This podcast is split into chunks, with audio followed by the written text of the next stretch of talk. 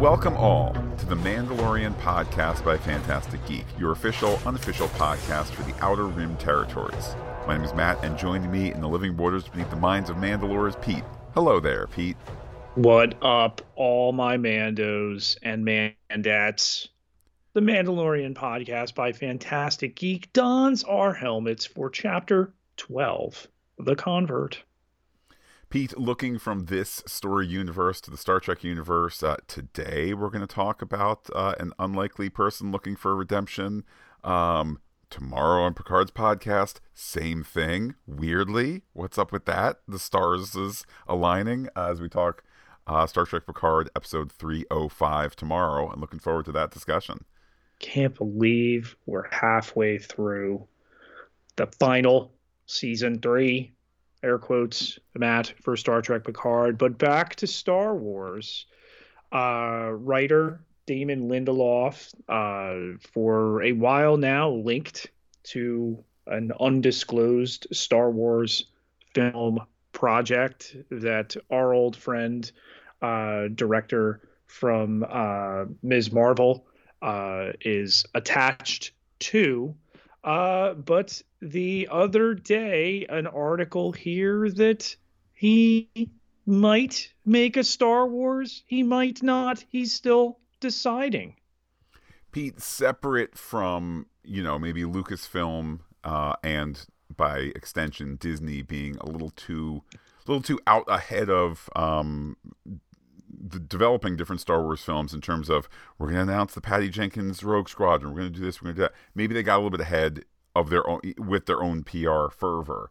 But I think another interesting kind of thread in the last three, four, five years, if, if you want to go back to uh, the Last Jedi and Rian Johnson and his plans for Broom Kid and his own trilogy and all that, it seems to me that even separate from corporate stuff or which way is the wind blowing in terms of streamer or theatrical or all that things, it seems that it's incredibly tough to make a Star Wars film. You might say, yeah, it's tough to make any film, let alone Star Wars. But my point is this: all these writers kind of line up. I, am I'm, I'm suspecting all these writers line up and they're excited. And all of a sudden, they sit down and go, "How do I make a two-hour and 15-minute Star Wars movie that's really great?" And I feel like I'm suspecting that for them it's super daunting. Versus, hey, by the end of the season of The Mandalorian, we are going to have uh, what a uh, an episode that is the 24th least great episode. And I don't think anybody's like, Star Wars is dead, the emergency, this, and the other. There's just going to be an episode where you go, eh, that's the one I really don't love as much as the others. And it's almost like TV gives a little bit more place to play longer term, to play with things, to sit and go, this was a filler this week. And then two weeks later, you go, oh my goodness, now I see how important it was. Whereas you, Damon Lindelof, Patty Jenkins, uh, Kevin Feige, you know, and on Rian Johnson and on and on. You need to deliver something great. And it needs to be in a 140 page script, and it's like, yikes, I don't know what to do. Far be it for me to criticize the man born in the same town that I was, Teaneck, New Jersey. Um, and again, considering him a, a screenwriting idol, but he's had, you know, all time success on TV, Lost, Leftovers, Watchmen. Okay. And not so much for film. Prometheus. Uh, things on that level. Um, the quote here that he says, if it can't be great, it shouldn't exist. That alone, Matt tells me he's the guy if he wants to do it, but he goes on to say that uh, he thinks it's possible that sometimes you hold something in such high reverence and esteem, you start to get in the kitchen and you just go, maybe I shouldn't be cooking. Maybe I should just be eating. Um, he's doing press right now for uh, Mrs. Davis, which is the the new AI show, um, not written by AI. it's about AI and a religious uh, connection to that for Peacock. Uh, he was at the South by Southwest, uh, you know, proceedings last week. But uh, you know, so he may not do this. Um, that's fine. With me if he walks away. I just want to again say I'm available and I hold Star Wars in super high esteem. Uh, I'm not afraid of getting in the kitchen. Well, as we start to talk more and more about Mandalorian here, Pete, uh, Lindelof talking about you know the chef metaphor, I'm reminded of the writer director of the movie Chef, Jon Favreau, whose thesis of the movie was let me stop doing fine dining and instead do the food truck, the things I want, the kind of the the more earthy, less high stakes thing. Here he is with Mandalorian, uh, and in a Star Wars.com article talking about you know how this is an extended play with the figures and the toy chest and and so forth. And here he is, here he is in the food truck of sorts that nonetheless is very well received, uh, along with, of course, Dave Filoni. Yeah, and talking about how they've planned this out and how uh, you know they had had some fresh snow for a while, and I think in particular with this episode that we're about to talk about, and then you know the secret pieces of the puzzle still Ahsoka, skeleton crew, that things are going to really start to intersect uh, Favreau says that Filoni is really the pivot point for all of it, and he's the guy that you obviously want keeper of that kind of stuff. You know, somebody that George had anointed and all that. But at the same time, he talks. Uh, Favreau does uh, about uh, Kathy Kennedy being adamant that the level of visual effects for The Mandalorian for Star Wars on TV um, that it needed to have, that it has to be equal to a movie. Um, so, you know, previously, correct me if I'm wrong, Matt, maybe drawn a little distinction TV, film. I really think they're about as close to the same at this point that we're maybe ever going to get. We had the Oscars last week, and yeah, films are back because Oscars, and the Oscars were up 12% in terms of watching and viewership and uh, attention paid. And go Michelle Yeoh, ex of our Star Trek Discovery. I hope we'll get her back. Probably not ever. Okay. And Ke Huy Quan, who needs a short round Indiana Jones Disney Plus series like tomorrow. Again, I'm available. Okay. Uh, but you know, the idea we're never gonna revert to where film can't be on your TV screens and even as a first run. And I do everything I can at this point to not go into a movie theater. Pandemic aside, they were disgusting before. I do think for the highest tier of storytelling, it comes down to is your story something that you know, like a Mandalorian season, is that something that should unfold over the course of eight, um, approximately 45 minute uh, story chunks, or is that something that you can capture in two and a half hours? Um, and maybe that's where some of these writers like Lindelof are having having the issue where it's you know how how do you capture that all uh, when you have a bigger TV background, but um, I suppose time will tell for all of it, and the time right now is to hit the hunt.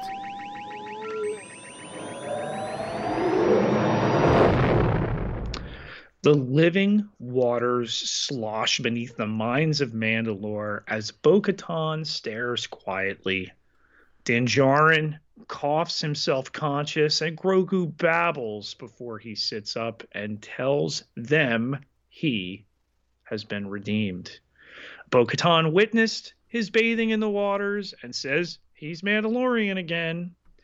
She asks if they can leave now as he bottles up some of the waters in a vial.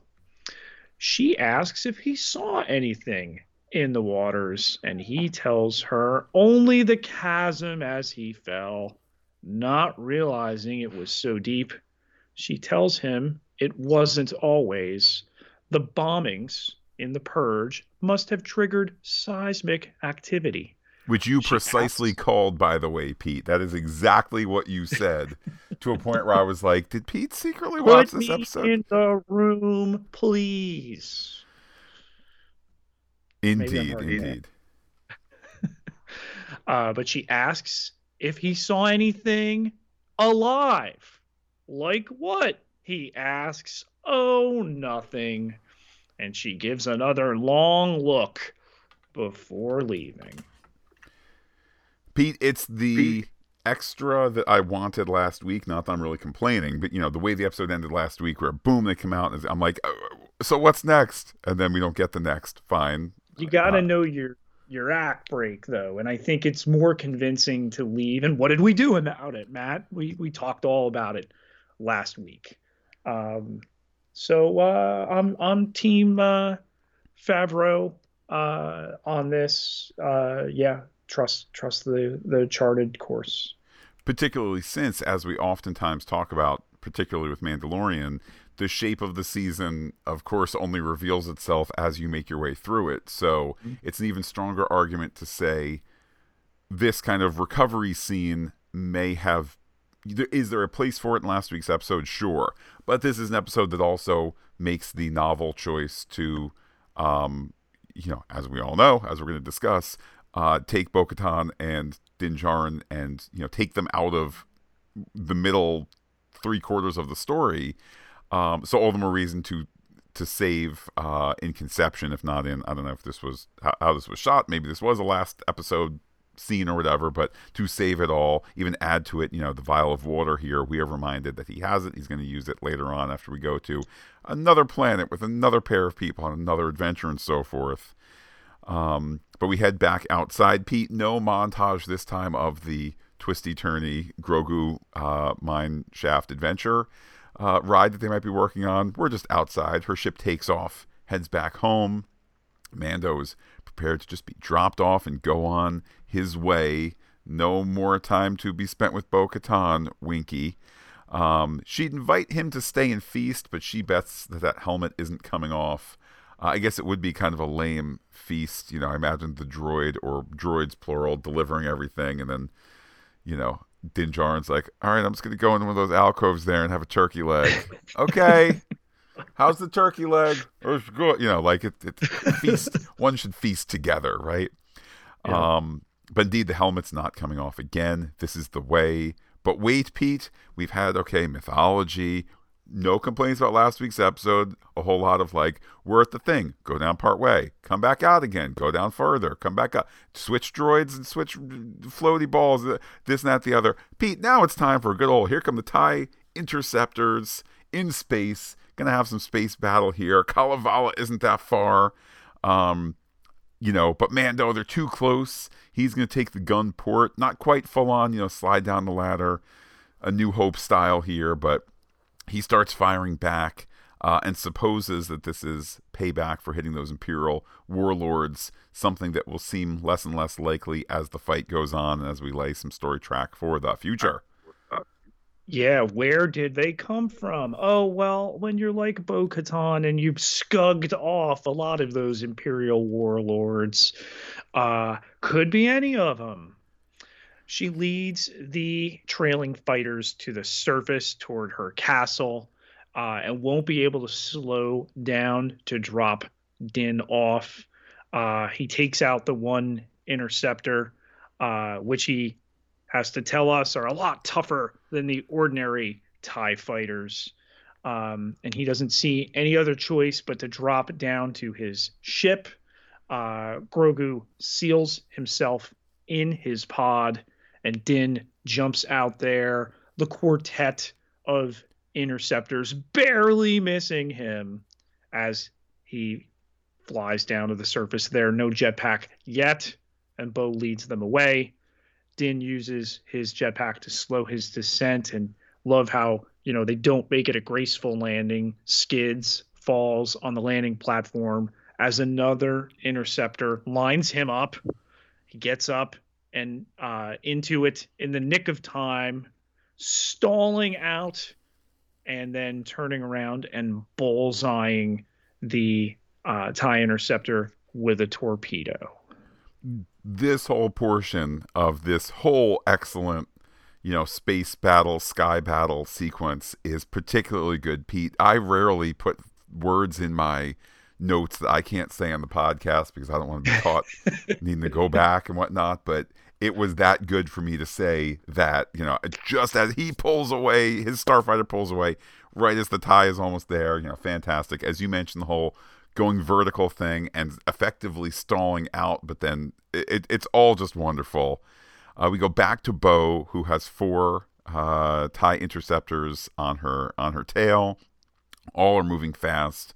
R5 is worried, but she's not uh, dipping through the the uh, the canyon here. One of the shot the, the, ties gets sheared off by the canyon wall, leaving three. Pete, this is quickly becoming the second best trench run in Star Wars history, perhaps. Um, then all of a sudden, there's help from behind as Mando blasts one, and then helpfully tells us that there are two to go because the episode really wants you to be clear on. It's not quite the time chronology, but you know the kind of five, four, three, two, one. How many ties are left? uh, scoreboard chronology, etc. Yeah, scraping some wings here, even though she grew up uh, flying through these cliffs. It has been a while doing it. Uh, R5, the scaredy droid here. And then, you know, when they whittle them down uh, from two to one, she's got that last one on her. She powers down the engines and does a 180 taking out the last one and you know dropping uh, as R5 lifts from the G forces before she re-engages her engines just above the water. Grogu opens his pod to watch R5 slide past him. In the aftermath here, Bo Katan tells Din Djarin that his antique isn't so bad and neither of them took any damage, but wait, there's an alarm on my scope, Matt, and distant explosions visible on the horizon. Indeed. Um, ultimately, it is her castle being bombed by those TIE bombers. Many, many TIE bombers, by the way. The castle is on fire. Bo is looking for revenge. Again, great effects here. You spoke in the pre roll about Kathleen Kennedy stressing that, uh, Pete, I'll editorialize a little bit here, stressing that the Star Wars tile on Disney Plus isn't going to be delivering subpar VFX for Disney Plus. Looking at you, Marvel tile. Um, look, at the end of the day, Pete, Disney just needs uh, a couple of those tiles to be the tile keeping you subscribed. It's okay if one is Did ascendant. I hear a, a faux Ludwig Göransson uh, drumbeat there when you said that real quick? Possibly. Regardless, uh, Bo is looking for uh, revenge. Can't she tell that for her to follow those bombers, I mean, she does take one out with a, a lazy missile, um, but can't you tell that uh, that it's a trap? There's more coming uh, this way, lots and lots more. Mando telling Bo to pull away. Indeed, it's time to rabbit. He's uh, well, he, he's eager to run at this point. They go vertical, heading into space. Mando gives some jump coordinates. Um, and uh, I love how, as they are going out of the atmosphere, again, taking a play out of the Spielberg playbook. I'm sure other people did it before, but think back to the first Jurassic Park, where the camera could not always capture the size of the giant dinosaurs that actually weren't there, but the camera helped sell it. Same thing here. Your chase plane camera, quote unquote, can't quite keep the TIE interceptors in frame because they're moving so fast and whatnot. It's not J.J. Abrams beating the side of a camera shaky, but it's just enough to, to really sell you on the speed um, as uh, our two hero ships jump into hyperspace and they take us to the title card, Pete. Coruscant sparkles at night, and the Opera House applauds Dr. Pershing speaking about the amnesty program saving his life, as many of them had no choice in working for the Empire. A last minute attendee is revealed to be the former comms officer aboard Moff Gideon's light cruiser, played by Katy O'Brian. She's she's had a couple months here, Matt yes, I mean, whatever weaknesses one might assign to uh, the least highest grossing Ant Man film, Ant Man the Wasp Quantumania, uh, she was delightful as that um, one character from from down in the quantum realm who didn't have a fire face and wasn't the goo guy. she was the one that looked personish. Nonetheless, here Pershing explains his work with cloning technology was twisted by someone intent on using it to secure more power. Despite the shame of his past, he hopes to help the new Republic in any way he can. He touches his right ear and pauses to explain when he was young, he lost his mother when her heart gave out, and she would have lived if simple organ cloning had been available on his planet. He vowed to spend his life helping others. And thanks to the Kaminoans work, you know, the cloners from uh, episode two, Attack of the Clones, who have also been featured greatly on the first two seasons of uh, The Bad Batch. They know that cloning can duplicate an individual from a single genetic strand. What Pershing's work explored was the hopes of combining multiple strands to create replicas that incorporated the best genetic attributes of both donors. Hmm. Uh, later after this speech here, Pete, can you confirm that this is the the opera house? You know, the whole Darth Plagueis. I'm going to tell you a story and talk through the show. Opera house. Percent, yes. They even go. have. There's a little plaque in that booth. This is the box where uh, the uh, toppled emperor convinced uh, fallen Jedi Anakin Skywalker, Darth Vader, that he needed to betray everything he stood for uh, in that movie you saw. Well, later in the kind of lobby area, by the way, quick little production design note. I mean, I know obviously this is a by and large super digital uh, environment that we're in. I love that there's not doors on the place. Like in the rear of the shots, there's not doors of the lobby. It just goes out into the the balmy night of Coruscant. Um, but Pershing is talking to the big wigs who are happy to be here on the core. He's happy to be here on the core. Um, we we have kind of fawning guy and wife. I just try to not be involved. Coruscant here. elite. Indeed, Empire, Rebels, New Republic. It's difficult to keep track of which. I can't figure out which is which is which. You believe me? Almost got drafted. Uh, flat feet, Pete. Flat feet.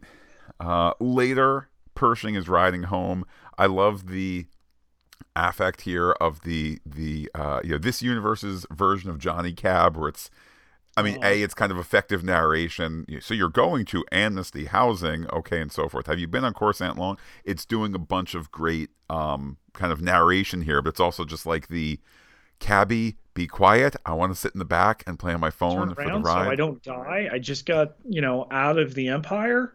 I don't think that the droid actually needs to look where it's going in order to navigate. That would be my my. I think that's a yokel. But Pershing does. Uh, Pershing definitely does. Um, but uh, regard, it's recommended that he, he visit the this, the botanical blossoms over there, and so forth. But ultimately, here we are. We're gonna say it again at Amnesty two, Housing. Two of those spots, the last two, I think, are potentially important. The uh, Galactic Museum has a new exhibit on hyperdrive technology. Hmm. Purrgils, anybody?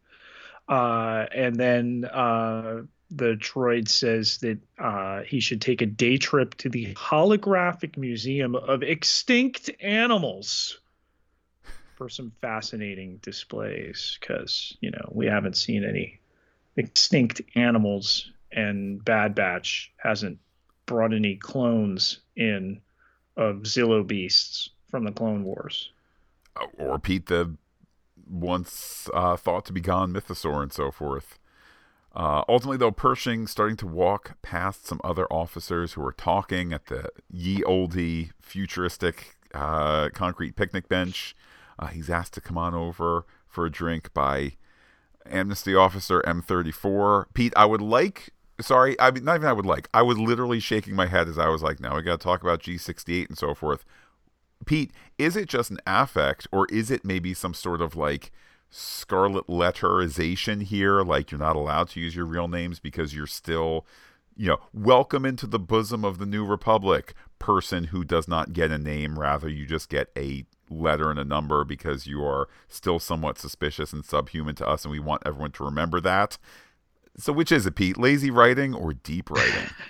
no, it's it's good writing and it's you know, the people that have criticized this episode that you gave me one of the longest, if not the longest, Mandalorian episodes, but it only had beginning and ending of Mandalorian. And then we took this totally pointless side plot trip to Coruscant.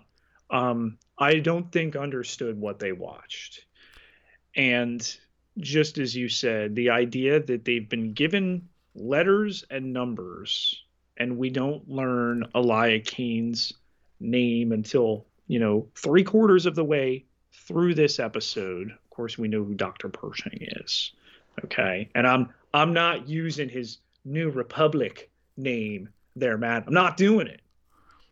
Fair enough. Agreed. Um, G68, the to be named Elia Kane, uh, is from Gideon's ship. He notes that Pershing does, um, and I like that.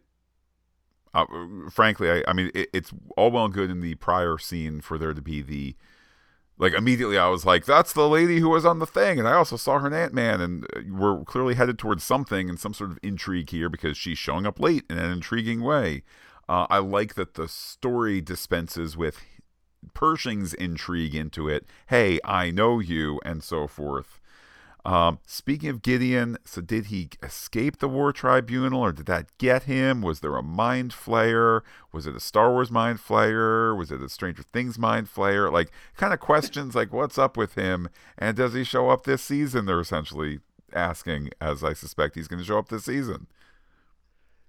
Yeah, that there are whispers, but we don't know and and that's the best way to leave it in this episode. We're going to talk all about that in our theory segment, okay? But the whole idea that the uh, conversation here turns to, you know, grateful for the rehabilitation program so they can all help the new republic. Um, you know, there's more of them on Coruscant than Dr. Pershing expected. Um, but hey, hey, you know, have you taken in the sights? No, you haven't had time yet. I'd, I'd be happy to show you. And let's let's talk about what we missed, guys. Hey, when we were the bad guys, what was good about not not being the bad guys, of course. You know, of, of the Empire, good riddance. Yeah, yeah, yeah. But what what'd you, what'd you miss? I missed, you know, hyperspace because the rebellion, the New Republic, they they never go to hyperspace. Uh, Pete, I think more specifically, these people are not allowed to go these people, too far. These people, indeed. I mean, th- that's the wonderful thing about this episode is uh, this portion of the episode, the whole you know middle three quarters here. Um, Star Trek takes us. Star Trek asks us to get to the utopia, and it doesn't quite know how we're going to get there. But one day, want and need will be eliminated, and representative democracy will be flourishing, and you know most all of Earth, etc. You know, trillions of people will will exist in happiness here. Star Wars here is doubling down on the dysutopia, saying, Pete, I don't know if Pershing is ultimately a good guy or a bad guy. Ditto with Elia Kane, let alone the other two officers here. I don't know, you know, how much was I was just following orders versus you could have done something and all of that. But here they are, kind of in this great new republic where things are great. Um, here they are, kind of. There's so much in this episode that we've talked about already, including like this implication that they can't travel wherever they want uh, off planet, let alone on planet uh, down to some stuff we're going to see later, um, which we can discuss in due course. But ultimately, here, what are the little things that are missed? Things like the yellow travel biscuits from the rations. Oh man, says one of the other guys, I haven't thought about that in forever. Uh, and Kane says that she actually preferred the red ones. Yeah. Uh, so this little bit of oh, there it wasn't all terrible with the Empire kind of keeping that door open as Pershing prepares for bed. He listens to a recording about the thousands of layers of buildings and skyscrapers covering the entire planetary surface, one of only a handful of city planets or ecumenopolises, as they are known. It's another thing about the haters of this episode, Matt. The amount of stuff we learn about Coruscant concentrated in this spectacular. But the doorbell rings and he goes to answer after checking himself in the mirror to just make sure he's presentable. There's nobody there. Just a box reminiscent of Imperial design. And he opens it to find the travel biscuits. At work, it's Happy Bendu Day, uh, and he's get, being given more things to archive. It's noted by helpful worker guy that he's quite the brain. So what's he doing here? And Pershing, um, a humbly and b you know kudos to the actor here. There's almost a little bit of like a he's not bowing to the other person, but it's that pressure of humility, if you will. He kind of like lowers the body slightly and say, "I'm happy to help any way I can." Kind of moving down there, um, and goes back to archiving the things that he's archiving. Uh, later, we hear cheerful music playing as Pershing uh, goes for a walk in what appears to initially be a fairground. It is, of course, more of the, uh, the the city center and so forth. I know we're about to go to the go to the the, the mountain and so forth. Uh, small as it is nowadays on Coruscant, but just a really a really wonderful sequence here as he walks with G68 with Elia Kane reflecting on there's a trillion people who live here. It makes Pershing feel insignificant. Uh, it's the opposite for Kane. It makes her feel important. Uh, she's happy to be here. She trained here. Pete, all while they walk and talk here, they're having, you know, glowy yum yum snacks that I think are them actually holding silicon light things that they're mm-hmm. pretending to mm-hmm. to lick because it's lighting them and so forth. Pete, if this was another production, not a Star Wars production, there would have been an intricate thing to make the effects possible. Here, I think they're just holding the light, and there's a little extra zazzle put on at the end with the computer. It's cute. Uh, his is melting, uh, even though really it's not. Um, it's a little droopy, but, Pete. It's a little droopy. Yeah, Omid Abtahi here just completely sells Pershing's situation throughout this episode, being overwhelmed by so many people as children and aliens watch a magician produce a lizard without the force. Okay. And then uh, a droid juggling on stilts. You know, all of this he's he's used to just being a lab rat on a star destroyer someplace being made to do the things you know he wanted to do good but you know was forced to do bad. Um and they get to talking here that uh his his research going unfinished when he was so close to incredible breakthroughs in the right hands those discoveries could have helped many. And she begins to plant the seeds here. Why not continue there? He doesn't think it's something the New Republic would be interested in because cloning ethics are complicated. She says if she can help, uh, if he can help, isn't that important enough? She says that following orders blindly is how they got into trouble, and you got to trust your gut. The New Republic is trying its best, but struggling. Lots of capable people want to help, understand? And he silently nods there before she's going to take him to the peak of Umate, the highest mountain They say it's the only place on the entire surface where you can see the planet itself. And she asks if he wants to touch it. Are they allowed? She tells him to live a little because it's not the Empire. And as he leans in to touch it, a droid swoops in, asking him to please refrain from physical contact with Umate, and picks up the glowing popsicle litter. She set him up, Matt. It's Chekhov's mountain touch. um, I was thrilled, Pete, because though I did not finish reading the novel, The High Republic Light of the Jedi, didn't quite hit with me.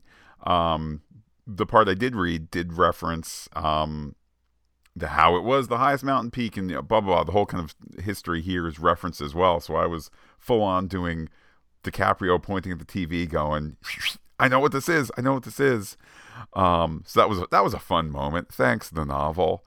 Um, eh, but you're absolutely right, Pete, that this is an early test of let's not blindly follow orders. Can I get you to do a thing of your own will that's a bad thing, and and, and so yeah, forth? Totally isn't an Imperial remnant ISB psyop at all. The next morning, uh, we see Pershing doing. Maybe it's the next afternoon. I don't know. The next day, I know that Pete because there's sunlight. Uh, Pershing is entering a room. He's talking to a therapy droid. Uh, yes, he's getting along fine with others. He's not feeling much stress. Does he feel anger or resentment towards his coworkers? No. Does he feel anger toward the New Republic or the people who run it? And that's where I think we are meant to go either. I'm barely watching this episode because it doesn't have Mando. Or you can say, this is weird that he's being debriefed. One can infer, at least weekly, perhaps daily, to see things like do you feel patriotic, patriot? Do you have enough patriotism? Um, again, a subtle reference, I would suggest, to the fact that in Star Wars, things are never completely stable, and this new republic is not a new utopia and so forth. He does ask if he could pursue his research on his own. Is that allowed? No, no, no. That's now prohibited. You know, that type of research on cloning. And Pete, that leaves him to be a sad boy. And he walks home a sad boy. Obviously, not literally walking from the one to the other, but there he is, near Charlie Brown music playing in our hearts when G68, uh, Ms. Kane there, sees him as she sits in the housing benches. Um, and Pete, they struck up a conversation about pursuing that research. In the hands of the New Republic, it really could be useful. How could he do it? Well, he's going to need a mobile lab station, but he was told to stop anyway. But Pete, she wants to help nonetheless. Yeah, and it would require going outside their designated perimeter. He says he can't do that because if they're discovered, they could both be sent back to the Reintegration Institute. She tells him she's done a lot of things she's ashamed of and has much to make up for. If his research is as important as he says, she'll take the risk. He says it's too dangerous, and she tells him to sleep on it and heads in for the night.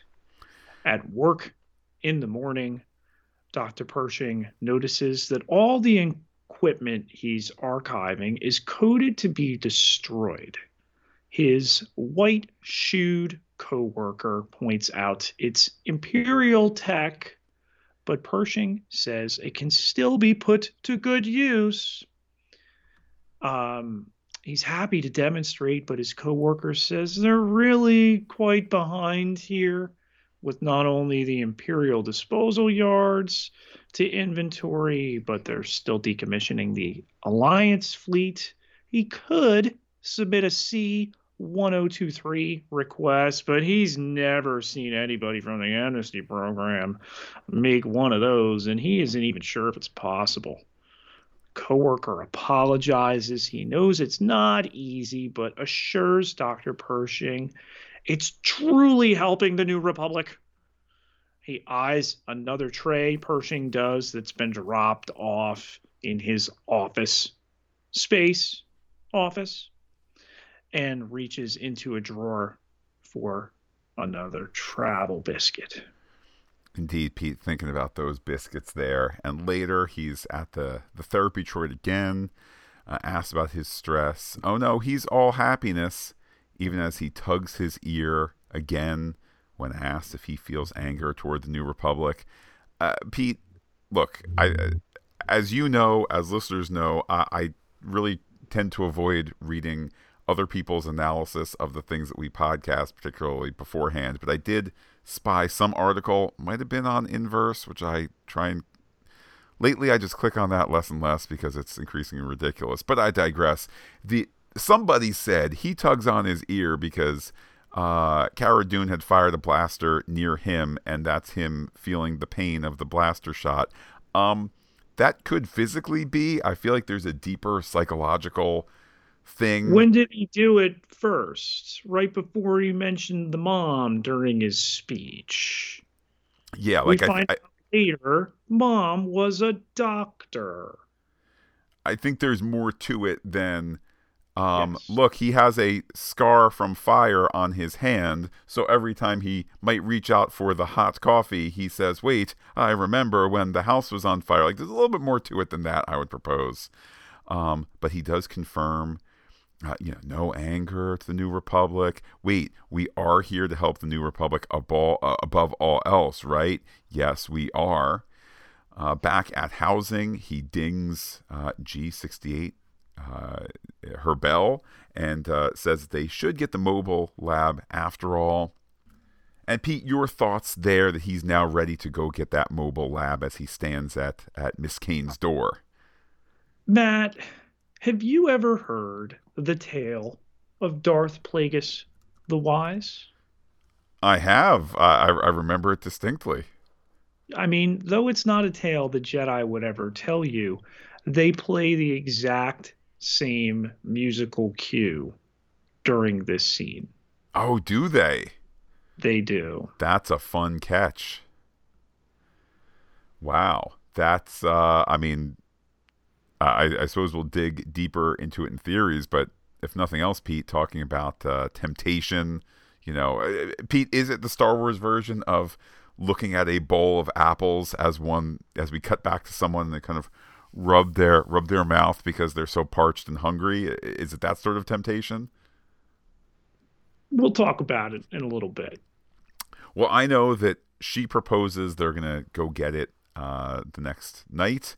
Uh, and indeed, when it uh, turns to the next night, Pete, he's putting on sneak-in clothes. I know that that is going to be used for sneak-in because he takes his collar and he pops it up, you know, like a sneaker-deaker kind of guy. You can't see him. Yeah, I, where did he go? All of a sudden, it's just these are just empty shots here. Um, he walks past the box of treats, um, and he and G68 walk the streets, uh, all in their in their kind of civilian clothes here. Um, again, I would say, Pete, it's not stated in the dialogue. I feel like it's vaguely implied that they have been told as you know, uh, people in the amnesty program, you must always appear in your amnesty clothes so people know that you know. It's kind of like you know people people in the military. Uh, in military prison, they wear fatigues, but they have a big P painted on their back. Like again, that's not completely there, but I kind of am getting that that slight sense of oppression here in a really delicious way. This train station, she tells him to relax, follow her lead. An alien gets kind of close to him and, you know, bugs him out. And there's a pair of droid security guards. Um, but she tells him they've got to remember why they're doing this. A New Republic officer with his helmet and his white gloves uh, looks at him uh, and uh, Dr. Pershing notes that she is much better at this than he is. And they see somebody go through uh, the kind of like space turnstile there with the the little gate that you can completely use on our current uh, trains. And she wedges a foot in there as it goes to close so that she can break the rules before they get on a train there, a big alien with super tiny eyes coming home from a rough day of alien work on the trillion uh, soul planet Tongs days. Am I right? Indeed, you are. That needs to be a T-shirt ASAP. In fact, boo on the fact that you know Disney Shop just doesn't automatically have. Yeah, you know, like it should have Disney. The Disney Shop should have had on Wednesday afternoon the Tongs Days. Am I right? Shirt, kind of in a slightly you know font the at the 40 are on Bendu Day. Yeah, indeed. Um, regardless, the the train starts to move. The glory of Coruscant whizzes by. I love that Dr. Pershing is looking out the window like an expectant, uh, or rather, an excited child. Uh, whereas for for Kane, it's kind of no big deal. Where are they going? Ultimately, they're going to the disposal yards. You know, the ones where the ships that he is cataloging for destruction uh, have been placed. Uh, they're just going to grab what they need and head right on back. It seems like she's done this before. Well, of course she has. Where else do you think she got those biscuits? Uh, some time passes, and it, it looks like the, the, the trip is starting to wrap up. Although the ticket droids are coming, and I love Pete. I don't know if this is intentional. I have to assume it is. the The way the ticket droids look appear like somewhat appear, like a better version of the robot police from THX 1138. That's right, the George Lucas film. Um, and if it is intentional, it's just gloriously so because you know here they are, not just checking tickets, but also uh, as we're going to see in the the walk chase scene. Here they are starting to chase after our two heroes? Question mark of the story. Yeah, without the tickets, they can't hand over their tickets, please. So they need to get to the next car. There's a little bit of space there that makes it almost scary and at the same time fun for him to have to hop over. And then, of course, the droid, as they give chase there, just uh, pushes a couple buttons and the little thing extends so that a droid can do it. Uh, before they ultimately wind up in the final car there. There's no place else to go. They've got to jump, and it seems that it's going way too fast for them to attempt to jump down. Uh, but finally, they do, and they land on the softest of coverings and laugh. Pete, look, every train station in the outer outskirts of city center is a place where the pillow companies stack piles and piles of pillows and then cover them in a in a nice kind of well worn tarp. Um, but indeed, everything is quiet and calm again. I I appreciate the kind of visual design here that you know, like anybody who's been in a train station of any size, you know, there's like you're in the train station, but you're not necessarily at your platform or that sort of thing. So the notion that they jump at the beginning of the station, but the platform is so far away as to not worry about you know the ticket droid's going to come off or whatever it might be. Um, but they make their way to the the, the shipyard or the scrapyard. Uh, we see it's an old star destroyer slowly being taken apart. Pershing says he's never done anything like this before. Pete, that don't mean you can't get in trouble for the first time you do it. Um, they nonetheless go towards it. Uh, the gang plank takes them from the uh, the outer area into the ship after the least bit of hot wiring. Luckily, they brought flashlights. Uh, they turn them on and they start to walk. There are these great bugs with glowing eyes that, uh, for the remainder of this story, don't factor into things. But uh, a, I look forward to you know the comic story behind them and them showing up in like the card role playing game and, and things of that sort uh, if nothing else pete they're evocative and maybe one day will show up on disneystore.com i don't know and at this point you know disrepair and taking apart inside the star destroyer you know wires and crates kind of like on their side. They're they're taking this place apart. Um and uh, that they had crossed paths hundreds of times on Moff Gideon's ship but never been formally introduced. She introduces herself as Elia Kane, communications officer. Dr. Penn Pershing reciprocates. Uh, and there they are. They're at the mobile laboratory on this Star Destroyer. He's only going to take what he needs. And she says it's all ticketed for the scrap heap anyway. And he explains how his mother was a doctor in the town where he grew up. He always knew he wanted to be like her. And uh, what what about you, Elia Kane? And great direction and blocking here, stepping so that her face goes back into the shadow. She never really had a chance to think about what she would do. But before that can settle in, there's a clatter in the distance. Oh, that's totally the ship settling. Indeed, but he should keep packing the evidence of him having been there as she's not going to help him pack. Um, the scene picks up tension. This is not it's a trap at all. Yeah. Uh, certainly at least yeah. I, again, I think there's a there's a question as to the justice of her complicity or lack thereof. I will say this: if you're if there's some unseen moment here where they're before a judge, or rather, Pershing alone is before a judge, you know, all the evidence of him being a naughty boy is all the things that he packed, and she did not put any of it in the satchel, and nor hand him the satchel, etc., etc. If we're concerned about entrapment and justice, although I think the episode's making us question the notion of the New Republic's brand of justice. But I digress, Pete. Tension picking up. They're starting to walk out. Um, wait, are they lost? How do we get back? Noises are continuing. There are footsteps approaching. So whispered, let's go here, let's go there. And then they run very quietly, you know, as one does, Pete, when you run at full pace on metal floors. It, it, it's very quiet when you need to. Well, you know what? I take back my my criticism. They're dressed to sneak. They must have sneakers. Problem solved. Um, they find themselves ultimately out on the gangplank. They keep running, making their way to the edge. Then all of a sudden, the light is on them. Security forces moving towards him. And Pete, you mentioned the blocking of the scene earlier.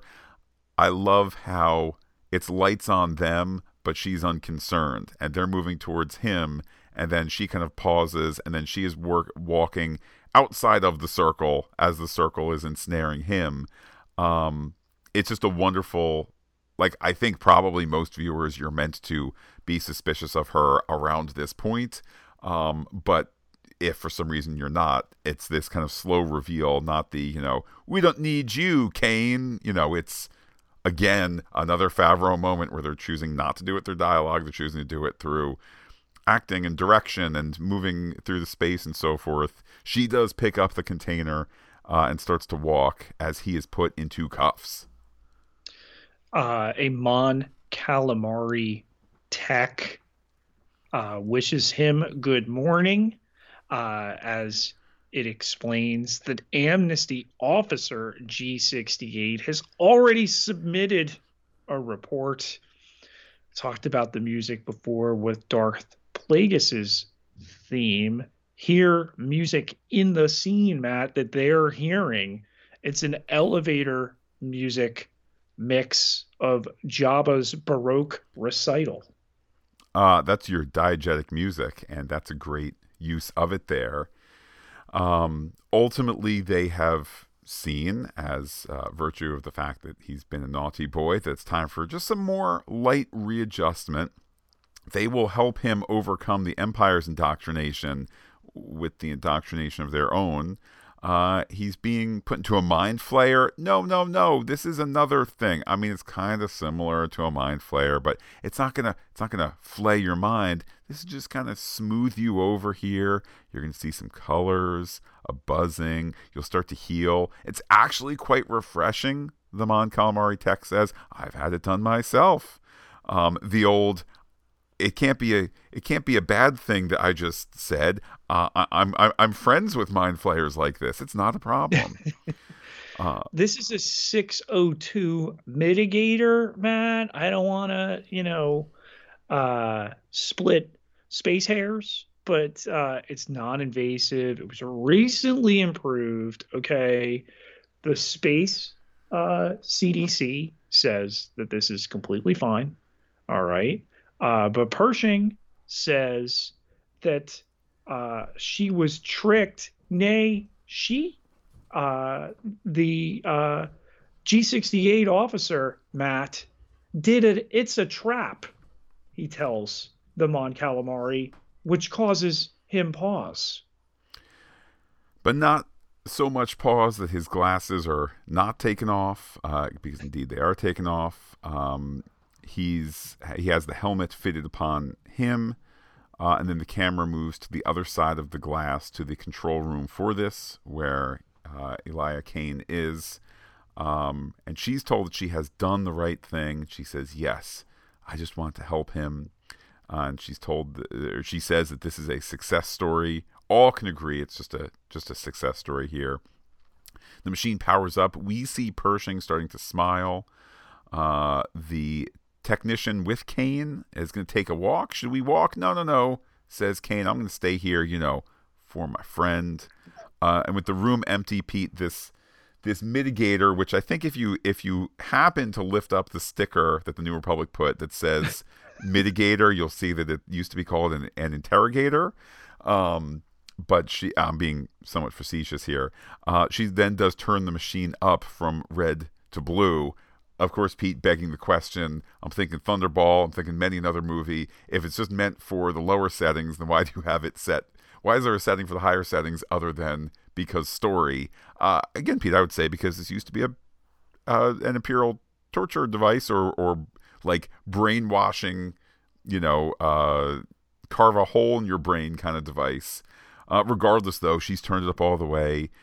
He's having a he's having a bad reaction to it and so forth and that's Pete when she takes a bite out of a familiar looking snack. out of hyperspace jump the N1 customized Naboo fighter and Bo Katan's larger ship here to unknown Mandalorian covert planet. Uh, he is going to bring her there as his guest, secret location, but they're still following the old ways of which she is familiar. Uh, it'll go smoother if she keeps her helmet on amongst the people who don't take their helmets off. Pete, I feel like they had an opportunity to have a metal faced host sing Be Our Guest and they didn't go for it. And probably that's something that, that Bob Chapek would have gone for, and now he's gone. But I digress. Both of the ships land at the, the, the Lake Powell esque setting here. Uh, Pete, I know we're supposed to call him Paz Vizsla. Okay, he'll always be heavy infantry to me. He's kind of looking on here. Uh, Bo Katan is out. Ditto with Grogu, who let's not forget was in her ship and not the N1 Starfighter. Uh, we see Mando stepping out of his ship. Uh, they approach the mouth of the cave. Indeed, as slowly more and more people come out, one really gets the sense they're not there to to uh, to gape, rather instead to just a little bit of a perimeter here in case the uh, apostate and the you know unbelieving are trying to make their way in. Indeed, they're told you can't be here. Uh, but he is apostate no more. Um, the poisoned planet is a lie. Um, and uh, indeed, uh, Bo Katan says that she was a witness to it. Pete, if only they had turned on their cameras. I understand there's the whole water bit shortly, and it's actually better for the story, but come on. They have helmets with cameras. But no, they're not going to play a, a, sweet vid here. Um, uh, they are g- still going to be turned away. Mando says that actually, as he takes out the vial of water, they've been to the living waters. Look, here's proof of the water. And we'll see, says heavy infantry. Pete, isn't we'll see one of the most weaselly of dialogues for an on the fence, you know, person to say? It is, but uh, Paz Vizsla also addresses Bo Katan as Night Owl Okay. That, of course, because of the decorations on her uh, armor. Okay. And then she announces herself as Bo Katan of Clan Kryze. You know, uh, while not told here, uh, her sister Satine Kryze, you know, um, and Paz Vizsla points out that her house has fallen from the way. Ultimately, all go into the cave. The armorer is told of the situation. Mando shows his proof, the living waters. The tube is handed over, uh, even as Bo Katan says, I was witness.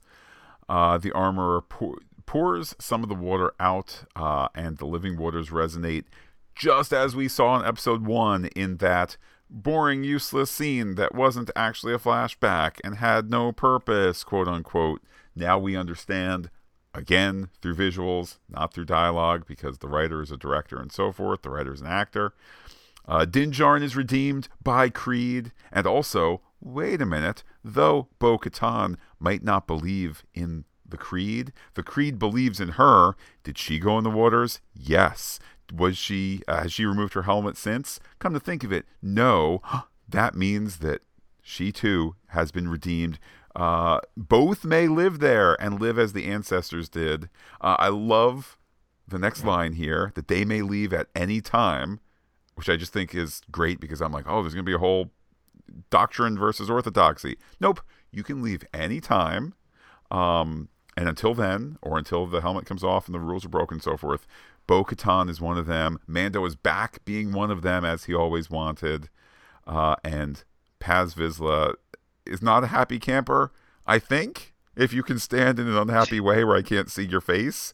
Um, but Pete, the standing episode... happily. Indeed. Um, that's the that, real that's actor. a uh, subtitle. yeah. yeah. Stands unhappily. um, and ultimately, Bo Katan considers the uh, the the the signet there of the mythosaur as the episode ends.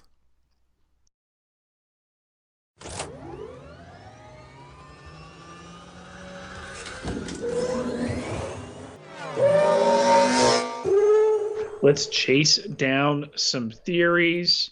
Matt, Bo Katan keeps the secret of the mythosaur for now?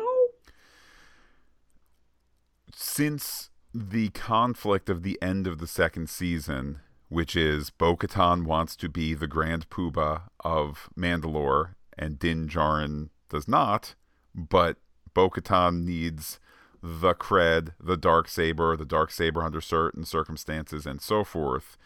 Um, because of that central conflict there, it's worth remembering that her presence in this season is also her journey. It's not she's just not there to I don't know complement the journey of a male character.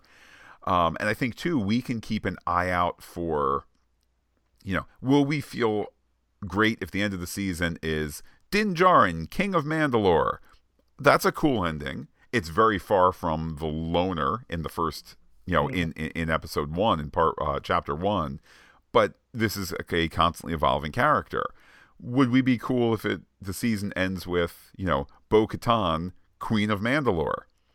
I'd be frankly uh, while mando then leaves to go do other missions or now he says i shall return to my bounty under roots like that would be a cool ending too even if season four isn't just eight standalone bounty hunter adventures. So I think we should be mindful of both of those paths. Pete, maybe there's a king and a queen. I don't know who are who already could have a sweet green bebe sitting by them. um, I think these are all options, and however it is that we're going to tic tac toe our way to that resolution, you know, this is clearly right now, you know, the Din Djarin and Bo Katan show, at least for these three episodes thus far let's talk about what the camera shows us. She is looking into the waters. She saw it. We find out from him he didn't see anything. My question here is he playing dumb? He never wanted the dark saber and was ready to give it to her. He is the ultimate reluctant Mandalorian leader. He just he just wants to be a Mando. He doesn't want to be the Mandalore. And was ready to hand it over. Nope, you're not allowed to do that. She has to best you in combat. Okay, I give up. Here you can have it. No, that it's the only thing she believes in is following that rule. She doesn't do the helmet thing. Okay, she didn't believe in mythosaurs. Now she's seen one for sure um, I have to wonder if he doesn't care about that or even knows like, all right, uh, I didn't see that thing, that alive thing you asked me about when I was down there. Okay. Uh, so that he's paving a pathway for her. He's already indebted to her. It's clear that he likes her. They're allies. Um, I have to wonder if he just doesn't care. He doesn't, though he has the dark saber, it's because he can't hand it over. And uh, though he's been challenged for it, he held on to it against Paz Vizsla. You are suggesting a certain um, altruistic rot to how he's viewing the machinations of of government and society and so forth in terms of his ability to just say I don't care what the tradition is. I just want to be left alone with my people. You can go and run the whole show. And if he did see the mythosaur um, and is lying about it, then that is, you know, uh, the lie is there to facilitate the larger situation which makes me think of the other story in this episode where I really, really am um, kind of sadly impressed by the show. Sad because I think we're meant to feel sad, but I'm impressed that the show went to a place narratively where we can be reminded that the New Republic is not going to work long term. Um, particularly if we sit and say through the lens of the First Order returning and all of that with the sequel trilogy and how terrible that must have been a generation after getting rid of the last Empire and all of that, and just kind of the the the the suggestions here of people spying on each other and you know uh, Dr. Pershing being tortured towards the end, um, and all of that. You know, so so I just think there are parallels in both stories, just in terms of yeah, as I said earlier, the, neither neither storyline is dealing with a utopia here, and they're dealing with kind of a conclusion that this this isn't working, and nobody can think of something better. Um, and it's kind of a slightly pessimistic take throughout. And again, that's not a complaint. I think it's interesting that they're exploring that. For what it is worth, um, Katee Sackhoff gave an interview this week to Entertainment Weekly where she says the following. She doesn't trust necessarily what she saw, what she saw. She might have thought that she imagined it. There's so many things that she's trying to process in her head that I don't necessarily think that it's something that she wants to tell anyone about right now. Um look, we are all aware that sometimes the role you play as an actor in the 21st century. Sometimes the role goes past the last day of shooting.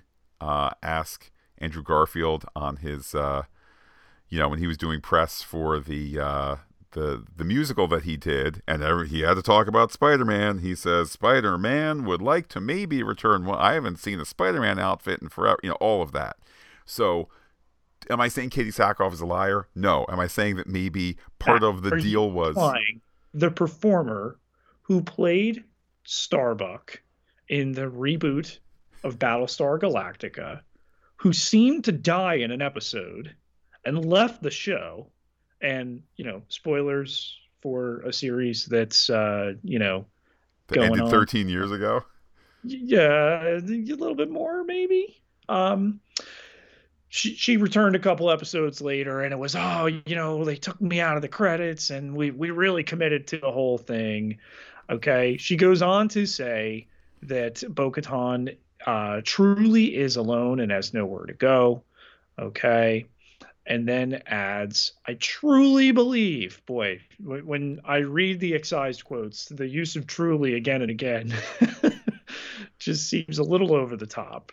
Okay. Truly believe at this point she hopes someone else steps up. She doesn't want the responsibility. The responsibility cost her everything. Leading didn't work. So maybe fitting in will.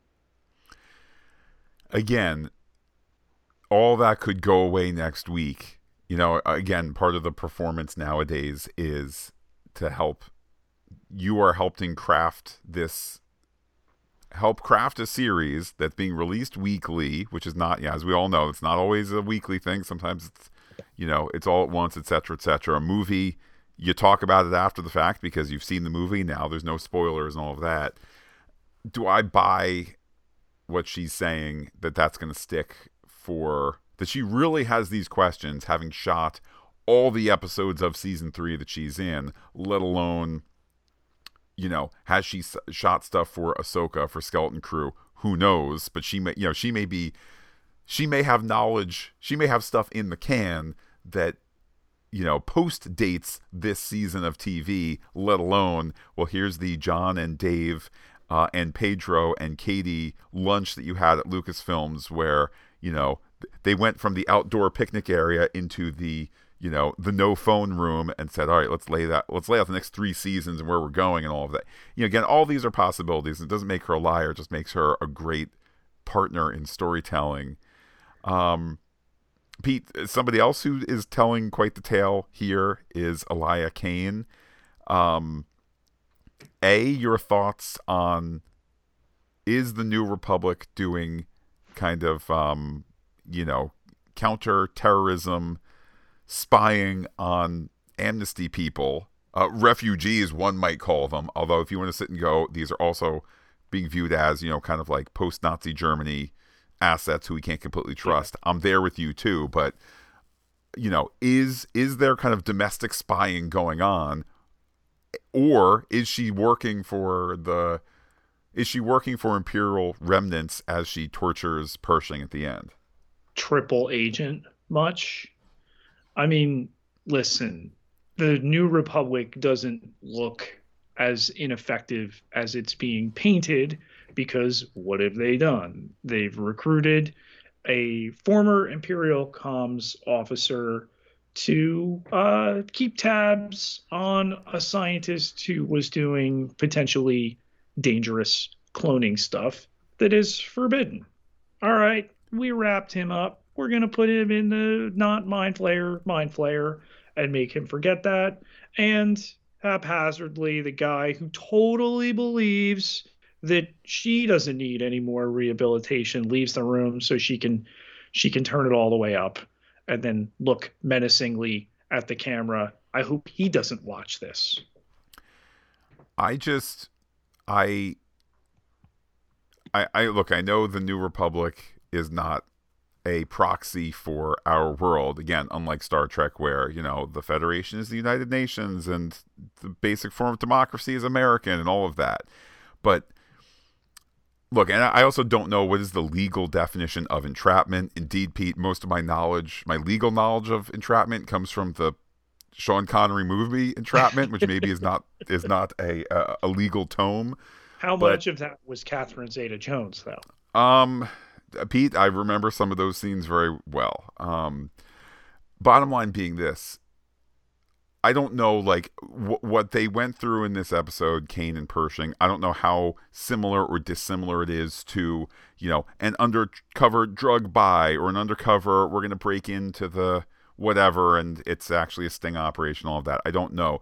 I do feel like if we're calling justice the idea that Pershing walked out with the stuff Pershing packed up, and that makes him 100% guilty, but he wasn't pushed to do it by Kane, who said, well, all we're doing is just taking a little train ride. Toot, toot.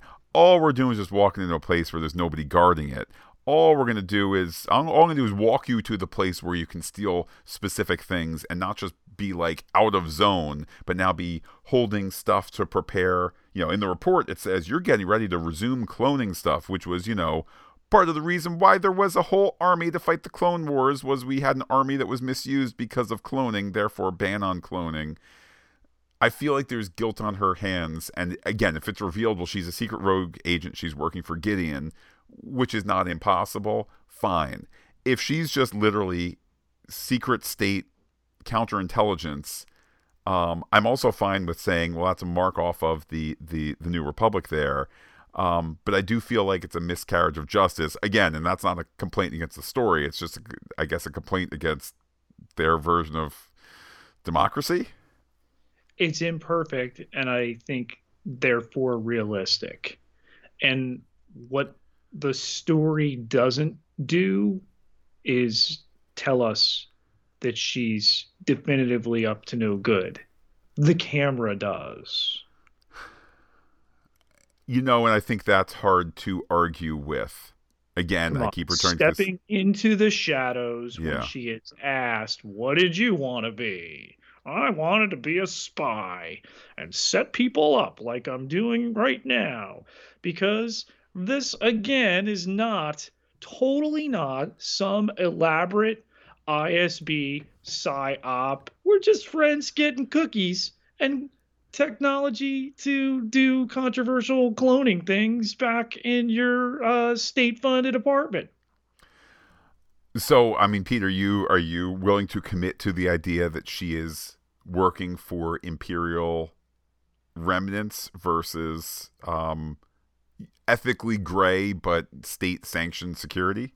She is completely working for the Empire. The question is is it Moff Gideon because of the whispers about him escaping a war tribunal or hooked up to a mind flayer or or Matt if it's not him, because they definitely want us thinking it's him, um, another Imperial baddie who's not a warlord, who say is, uh, I don't know, a blue skinned Grand Admiral who's back from uh, the really far away places that will be revealed later in this season or definitely in Ahsoka.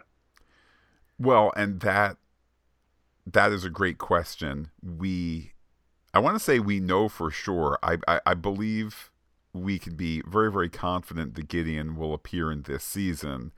Um, but as I as I've said in our reflections of season two and getting ready for this season, let's not forget how much work season two did to create three spin-offs. Rangers of the New Republic, obviously since canceled, Ahsoka, and Book of Boba Fett. So it's not you know, we should never lose sight of that and the fact that again, as you're saying, Pete, we do like is it the is it the burden is it the responsibility of this season of this show to set up the next Star Wars show? Not necessarily, but it's the next Jon and Dave Star Wars show and why not do a hashtag it's all connected and why why say well Mandalorian fans who maybe were on board with Book of Boba Fett maybe weren't in terms of the overall numbers um there, there's an argument to be made, I think, kind of in the producer room, maybe not the writing room, pure creativity, but in the producer room, maybe it's like, yeah, we need to just make sure that every Mandalorian person is watching Ahsoka. So how about we set up one big bad, and instead it's another big bad. Want to find out more about him? See you for eight episodes of Ahsoka coming this late summer. The tie interceptor uh, attack, in particular, the technique of the bombers leaving and then a new swarm of tie interceptors coming in that cause them to leave is right out of Thrawn in Star Wars Rebels. There are already side by side comparisons of the two scenes. Um, so clearly they want you thinking Gideon, they mention him, but they're also leaving the door open. It could be, you know, it could just be Moff Bob. You know, he's he's out there. She upset him as well. Um, she's now homeless. She winds up in this Mandalorian covert. She's welcomed.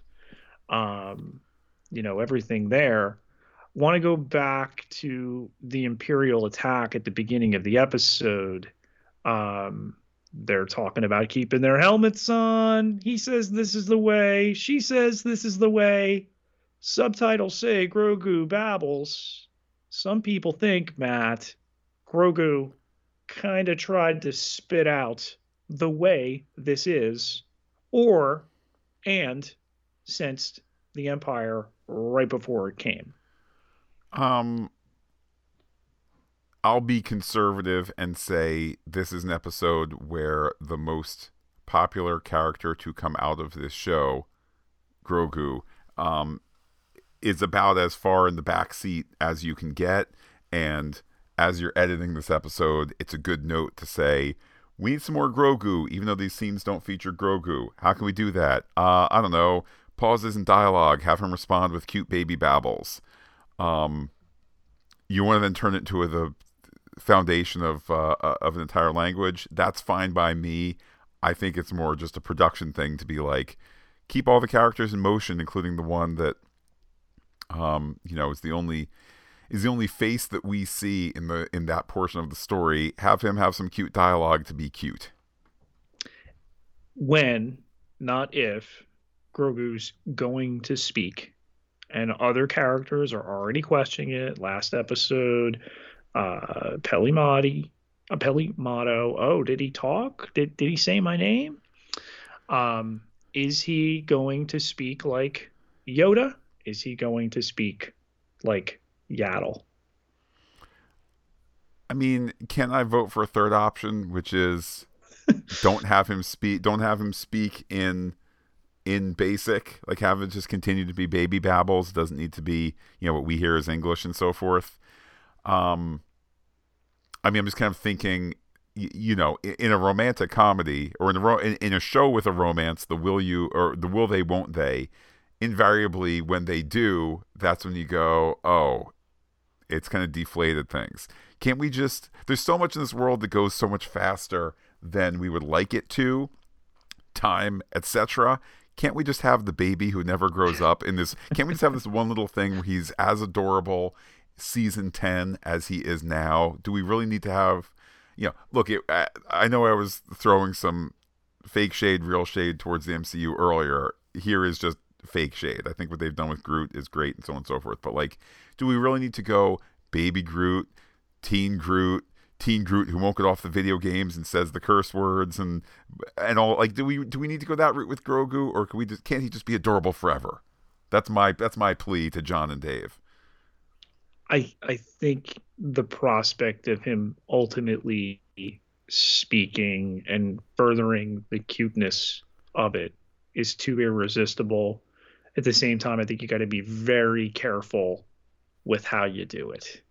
Um, you know, almost seems like he's he's trying, and at the very least, it was some sensation which they don't have uh, that bad stuff is coming, if not trying to uh, directly talk. Um, this episode, Matt, of the Andalorian, uh, you know, bringing so much Coruscant stuff in, you know, after we've seen season one of Andor, um, this whole thing with Dr. Pershing and giving the talk about cloning and mentioning first the single strand clone. Okay, you take a, a piece of genetic uh, material, you recreate it. All right, they did that with Jango Fett. Boba Fett is an unaltered single strand clone. Pershing's work hoped to combine multiple strands to create the word here is rough replicas which says to me you have one thing you recreate it that's a replica right okay how from two different things can you recreate one replica? And incorporating the best genetic attributes of both donors. So this suggests ultimately what turns into uh, Supreme Leader Snoke uh, is part Grogu, part Palpatine? I think that that's more than possible, and I think too if if at the end of the day, Jon and Dave want to make a show that is largely about side issues and not a direct prequel to the sequel trilogy, etc. Um, when I say side issues, you know, I mean, you know, that though though these events are very interesting, they're not necessarily impacting the galaxy and so forth. Like you know, not not Skywalker saga type stuff. But if they also want to tie into things, this notion that in the background of this show, in the background to a certain degree of you know Book of Boba Fett, Ahsoka, Skeleton Crew, is that slow march towards the sequel trilogy without it being the secret history of things, without it being I, you're alone. I shall call you. Pause, pause. Solo. Like, if we're going to move away from that style of things to continuing to kind of do real background, background maintenance on where things will end up, uh, I think is great because it's not quite fan service, but it's fan service. It's not quite, you know, like we're making real efforts to tie into other things. It's just that, you know, it's living in the one Star Wars universe and so forth. Um, how deeply will they commit to it? I mean, my gut really, really says, my gut says that that Jon and Dave want to stay away from that larger picture as much as possible. I would even go so far as to argue perhaps the genesis of this episode was hey, it's great that we've got things moving so elegantly with Din Djarin and who will lead Mandalore and all this. We need to just pump the brakes a little bit and just do story of a guy out there on his own. And if you're not going to get that with Din Djarin in this episode, then we'll do it with Pershing, who's like screwed by the system yet again. Um, so I, again, I sense that I sense that even within their own show, where they have a confident now, you know, 24 episode trajectory, that even within that trajectory, they're saying, let's not forget guy at the edge, guy fighting the system, guy alone. That's the story that they want to tell we have cloning on this show. We have cloning on the Bad Batch. Um, spoilers, if anybody's not caught up on that, give you a second here. Uh, they have cloned a Zillo Beast. They have cloned a, a big animation only this point monster that uh, the Emperor had brought back to Coruscant and was taken out. Now they've made a new one. Uh, this holographic museum of extinct animals that the droid said is on uh, Coruscant. If only uh, Dr. Pershing could go there and uh, wow, there's there's a thing called a mythosaur, and I have the ability to take the best attributes of two things and put them together so that we can have a mythozilla beast. Uh, it will be interesting to see in what the remaining five episodes. You know where we've gotten Din Djarin officially redeemed, right? Which theoretically could have been happening at the end of the eighth episode. So that's kind of been rather quickly dealt with. I know chronologically it's towards the end of this episode. It essentially is in the first 10 minutes of the Din Djarin portion of of episode three of season three, right? So redeemed, got it. Where are we going to go for the whole for for all of that mythology? Now, obviously, very intently here, they're injecting um, the Doctor Pershing stuff, and clearly there's a collision course there. Otherwise, they'd call it whatever Star Wars anthology show, and you have a half hour on him and half hour on somebody else, and so forth.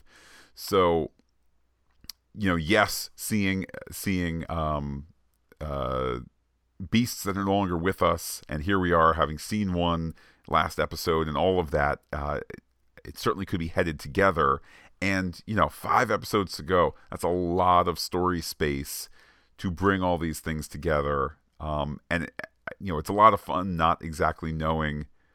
You know, if the quest of the first season was, or pardon me, of the second season was get Grogu to his own kind to the Jedi, that was worth a full eight episode arc.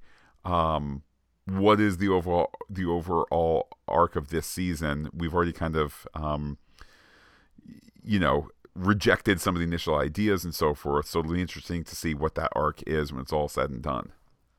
Matt, who is the titular the convert?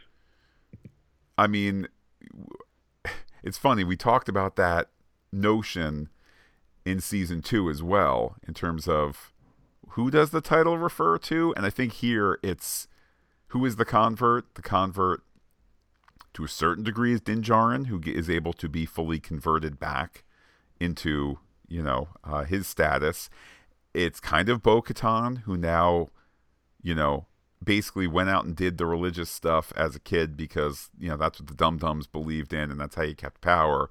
Now it's like, well, except for the dum dum stuff that actually is real, like the story has power. Well, except for you know, oh wait, the clearly fake notion of you know Mandalorian Jesus riding a mythosaur dinosaur. Oh wait, that could be real too. There's a real mythosaur down there, so it could be her. You know, helmet has not come off, and so forth. Um, who knows, Pete? Next week could be six months later, one year later, and there she is. The helmet has stayed on the entire time. Um, to a certain degree, I think you could say Pershing in terms of he's he tried to convert and now he got caught up.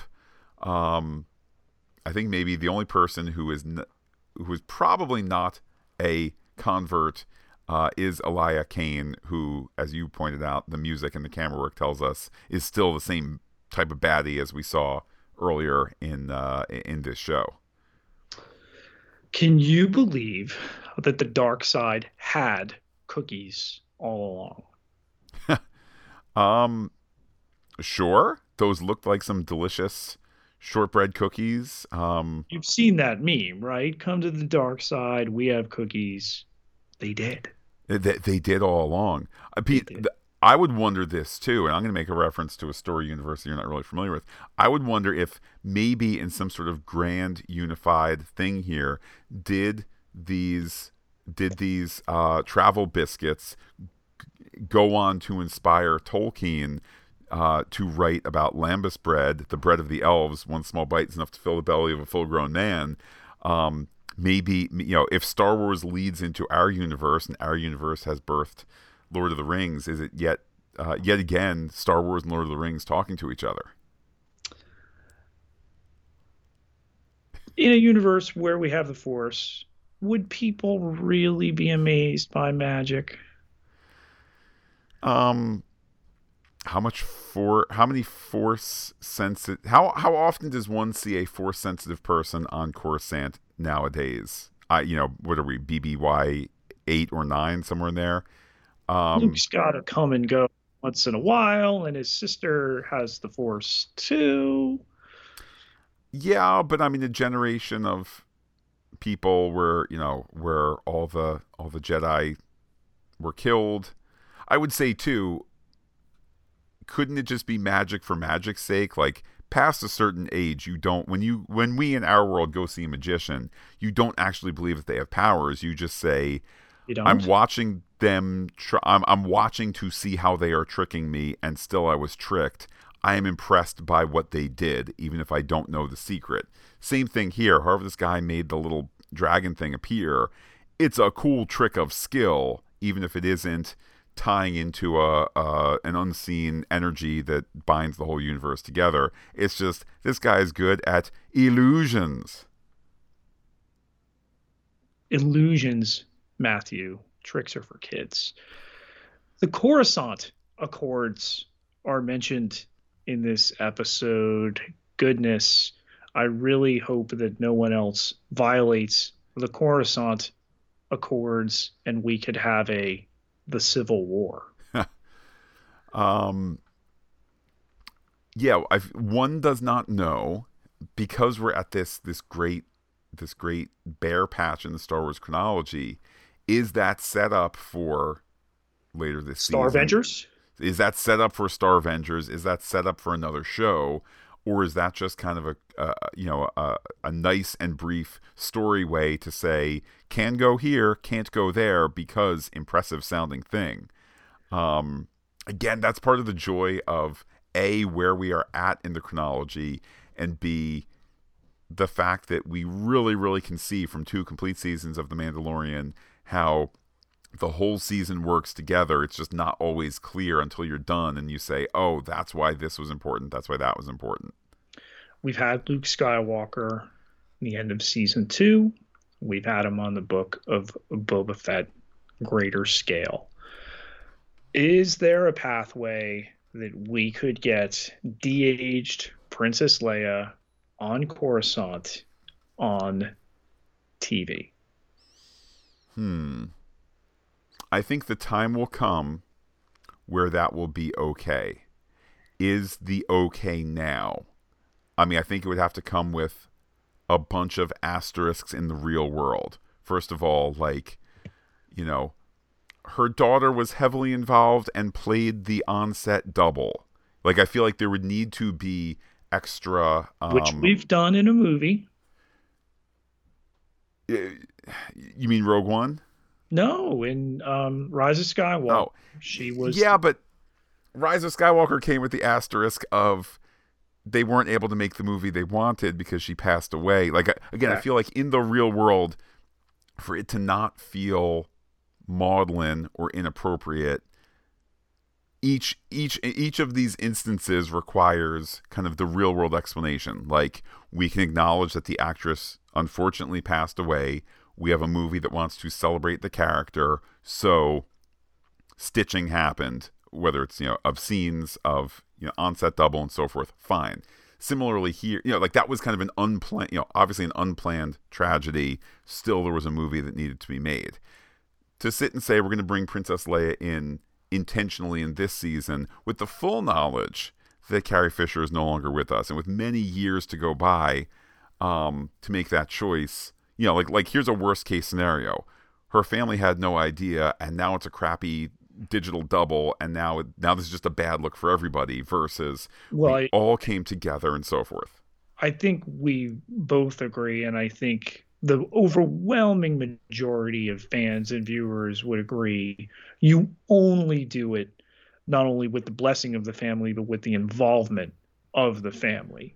I mean i can imagine matt at the end of this season maybe we have this scene where you know the x-wing pilot one of the scenes from the trailers we haven't seen you know there's some bad things going on back there.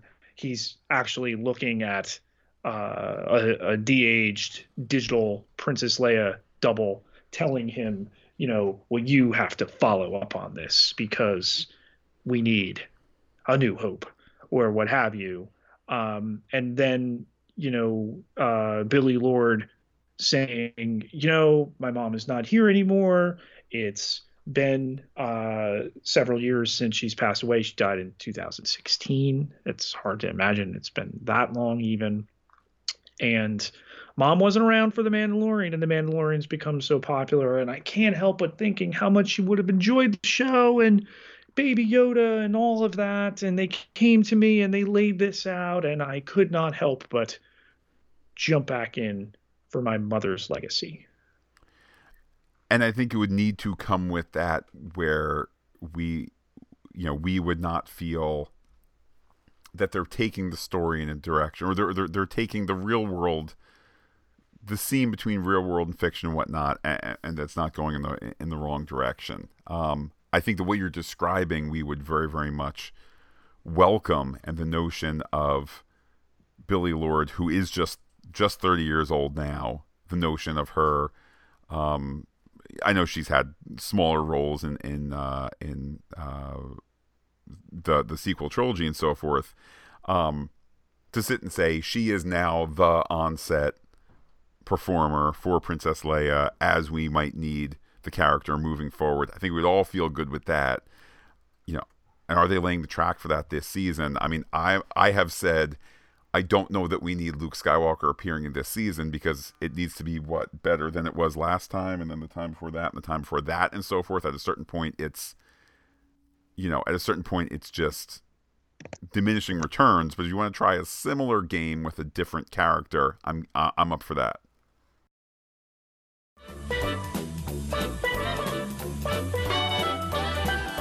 All right, extend that antenna. Pete, we go to the Twitter poll where uh, we said that this week's Star Wars adventure includes time with a returning character on rehabilitation, but will the new ways stick? And uh, here's how people could vote for the episode one star Chaos on the Starfighter, 0%. Two stars, Out of Focus, got 14.3%. Three stars, Not Enough Mando, got 24.5%. And four stars, Great Twists, got 61.2%. Some replies here. First, uh, Noel Gardner at Noel Camille. I really enjoyed this episode. Great action starting, then transitioning to a deep dive into some post Empire world building. Now I know how the First Order rose to power so fast. The New Republic is either naive or incompetent. My only question is how long will Bo keep the secret? Uh, next, we hear from Eric Pritchard at coach underscore Pritch. Another fantastic ep. How long till Bo and Vizsla go at it? Why was Elia Kane allowed to stay in that room and take the cloning tech? Let me pause coach's words here. Pete, was she taking the cloning tech or was she taking the evidence of the crime in order to catalog it for whatever they're calling justice? Yeah, and right after she is left alone in a little booth there and turns it up to, you know, mush brains. Oh, look, it's the cloning evidence. I will take that with me now too. You know, because evidence. There you go. Back to Coach here. And Grogu is still the most adorable in the universe. Um, hashtag Mando. Hashtag But wait, Pete, there's more. Have we seen the last of Pershing? Pete, that's a question to you. Will we see Pershing again? Oh, absolutely. Next, we hear from Diana Bodenberg at DGRUMZ1. Grums one. Uh, I really enjoyed this episode. Definitely gave me Andor vibes. The Amnesty housing reminded me of Syril, uh, Karn's mom's apartment complex. Uh, definitely not enough Mando and Grogu, but I liked seeing what was going on with Pershing. This is the way. Next, we hear from Spider-Ham Lincoln, uh, Tess LC139. I enjoyed it for many reasons. The Pershing side story was a good departure that kept my interests, and that dogfight with Din and Bo versus the TIE fighters was quite fun. Season 3 is shaping up uh, quite nicely. Uh, JC the Mythic on Twitter replies, concur. This uh, filler content, uh, pardon me, the filler content is kind of essential to keep the story fresh. The model isn't too dissimilar to Boba Fett, where we spent forever in the backstory because the main story was so short, but I like it better with standalone side stories that presumably tie in later. That's a really interesting interpretation of things, Pete, that if you need to kind of get off the main story track, in order to keep it special, to keep it fresh, and so forth. Um, better to do it kind of a standalone, interesting character study than related to our characters, but side story, flashback, and things of that sort. But it is the main story. This is building the threat against Din Djarin, the Mandalorians, Bo Katan. The Empire destroyed their city uh, has kept them from their planet, has sent them, you know, fragmented out into the galaxy, fighting amongst themselves. They're in the process of attempting to reunite, might come back stronger than ever. And what's the threat to them? It, it's building. It's in the shadows right now. Back to Twitter here, we hear from Drive By Wrestling Pod at Drive By Pod. That dogfight was wizard. Honestly, wish there was more Mando, but I feel like this setup is important to more than just the show in the Star Wars universe. Stoked to see where Din and Bo go from here. Next, we hear from James the Sagacious, Big Killin on Twitter. Very entertaining. No clue where the world building will lead to, but it will be epic. Thrawn is everywhere except on screen. I just enjoy having no idea what will happen week to week. The way this is. Uh, if and when Grogu goes full Yoda speak, we can look forward to linguistic experts telling us grammatical speech patterns could never be based on genetics, and that will be fantastic. Pete, I see what he did there. He's referencing Star Trek Picard. He is. Next, we hear from Rose Ferry uh, at Anna Rose 584. It's a trap. Love that line throw in. Nice long episode and leaves you wondering what's going on with that tech. Uh, we hear from David Siller at Siller David Poet. A mighty fine third installment of this season action, adventure, story, and universe building. I found the Bathe in the Waters to be redeemed story wrapped up a little too quickly, and that makes me think there are more complications to come for Bo and Din's return. I didn't mind the diversion to Coruscant, even, uh, pardon me, though, at least on first watch, I thought it wasn't set up very well, felt a little out of the blue. Pete, let me pause his words for a second here. I saw criticism online again. I think from one of these like lesser websites that and so forth. But anyhow, it was like, why did they go back to the planet when they just could have jumped away? Pete, can you think of any reasons on the planet why Bo might want to go back to the planet, and why maybe separately Din Djarin might want to go? His ship, like, God, I wonder sometimes. I I think we're missing the ultimate point of clickbait is that people click on it. um, do they watch the show or do they think that people who watch the show don't watch it, comprehend it, uh, or remember? Pete, I know that David knows all and uh, knows much and remembers all. Um, but uh, so back to his words here. That said, he says. I was glued to the story, loved its echoes with Andor in pacing and ominous, ominousness. Really appreciate that we're getting longer episodes with more meat as the season progresses. Hope they circle back to the Mythosaur. I can't wait for them to fill my Pog Soup Bowl with all this action and adventure. uh, bring on more of this fantastic show. Uh, and last here on Twitter, Pete, we hear from Ian Silverman at Sylvie underscore 76, who says, I like this episode a lot. The Din, Bo, TIE Interceptors fight was very cool, and the whole amnesty program was some uh, interesting, almost Andor esque deep diving into what life can be like in a galaxy far, far away that doesn't involve lightsabers, blasters, or spaceships. My question is who is the convert referred to in the episode title? Is it Bo Katan, having joined the other Mandalorians? Is it Dr. Pershing? Or is it Elia Kane? Or is she only pretending? credit to the writing, to the actress uh, Katy O'Brian, as I legit couldn't tell the whole episode whether she was fully on board with the New Republic and, and so set up Dr. Pershing because she believed in the cause and didn't trust him, or is she actually still on Team Moff Gideon, like a Death Eater, biding their time until Voldemort returns? My guess would be the latter, but looking forward to seeing how this part of the story plays out.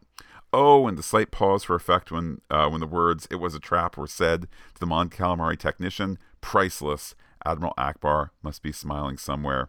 Pete, I also read on. I sure did a lot of reading online for not having the habit of reading stuff online, but I read somewhere else where it was like it was completely inappropriate for the show to make a joke there when this man is about to be tortured. Well, first of all, was the intention of the technicians to torture him or to give him some light you know, blue light therapy. It was therapy, at least from how they're seeing it. Yeah. And Pershing says what happened to him was a trap. And, you know, it wasn't a ha ha within the screen. We're laughing. Um, and yeah, there is humor in terms of writing it, but I, I did not find it to be inappropriate. I'll even go somewhat meta, Pete. Like maybe should we question why we are like this is not a we are sympathetic towards Pershing, yet we are able to laugh at the situation. What does that say about us and our complicity in in, in the situation? We know I, the New Republic fails. Yeah, and yeah. We know failing New Republic. Yeah, like so. There is a little bit of you know scoff that we can have for this. This experiment is not going to fully pan out. That the rebellion will morph into a resistance against the First Order, which the Imperial remnants are reorganizing and ultimately will become. Pete, to the email inbox we go to hear from Steve Adams. This week's episode had a bit of an Andor feel with Pershing's story. His stiff, awkward manner was reminiscent of Syril Karn to an extent. At first, I was wondering what game he was playing, only to quickly realize he was the uh, that he was the one getting played. Names like L52 and G68 for people in the program seems a bit like the naming system for clones. I'm not sure I like where this amnesty program is headed. Seems sketchy. Let me pause his words. That's the point of the episode. I'm not saying Steve. Hello, Steve. Steve, we all agree. You know, yes, that's exactly how we're supposed to feel, Steve. Uh, well done. Back to Steve's words. Din and Bo Katan had some great action sequences. Din must have watched the 1989 Batman movie as he pulled off a stall maneuver in his fighter, just like Batman did. Uh, I did notice the Bo-Katan did not remove her helmet after exiting the water, uh, exiting the waters. Seeing the Mythosaur must have really shaken her. Uh, I was very happy to see how quickly she was welcomed into the covert after testifying to bathing in the waters herself. I think she may be reconsidering some of her attitudes towards her people's traditions. Another great episode. I'm ready for more. Until next time, stay fantastic. Pete, that from Steve Adams. Thank you, Steve. And Pete, with that, you know, just as Grand Admiral Thrawn is out there lurking somewhere, maybe preparing for his return sooner than we think, uh, now Grand Admiral Fred from the Netherlands, we hear his voice. The Grand Admiral has returned.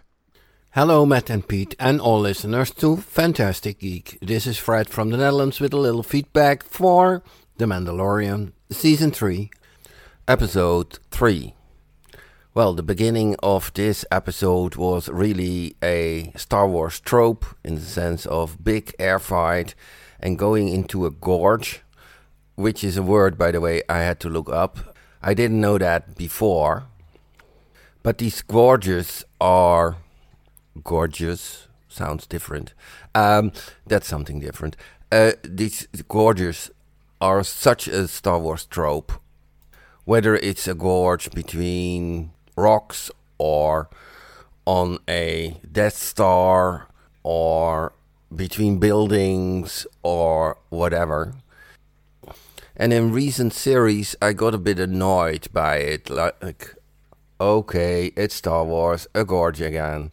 But seeing it now for the 10,000th time, I'm going to change my feeling and I'm going to say this belongs to Star Wars. And if there is not a gorge fight in a movie or in a season of a series, I'm going to dismiss it as this is not Star Wars. Nevertheless, it was a great scene and great CGI. And then we get to the B story about the Doctor. Well, actually, it's the A story if you look at how much time of the episode it takes. Actually, this whole story took me a little bit too long, but that is mainly because I didn't know where it would go. And what they did very well is constantly place you in doubt whether this doctor is a spy or something like that. Or is he really doing his best to be an exemplary uh, citizen of the new republic? And the same is true for this Elia is she just a rascal or is she more? Well, we surely will know what was this all about because this took so much time. It can't be that we won't get any follow up on this. A little nitpick was, of course, how this scrap heap cruiser has power enough for electric doors, but okay. And by the way, the whole train journey and going to this out of the city scrap heap reminded me very much of a similar situation in the 2020 series Brave New World with Jessica Brown Findlay for people who know that series. Very, very nice if you like genre, science fiction, and literature. It's based on the Brave New World, of course.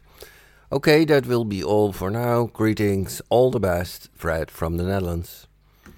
Pete, wise take here from the Grand Admiral that um, essentially the hand of the writer, and not in a negative way, but the hand of the writer was highlighting how important this story was because we invested the time in Pershing and in Kane. Um, I, I, I mean, I think it's it's it's both an obvious thing to say, but needs reiterating that what we spent 35 minutes with them, and if it wasn't important to this season of The Mandalorian, then then quite simply we could have had much less of it in there. Oh, of course it's important and like I said, it it's not a side story. It's the whole side or the whole story.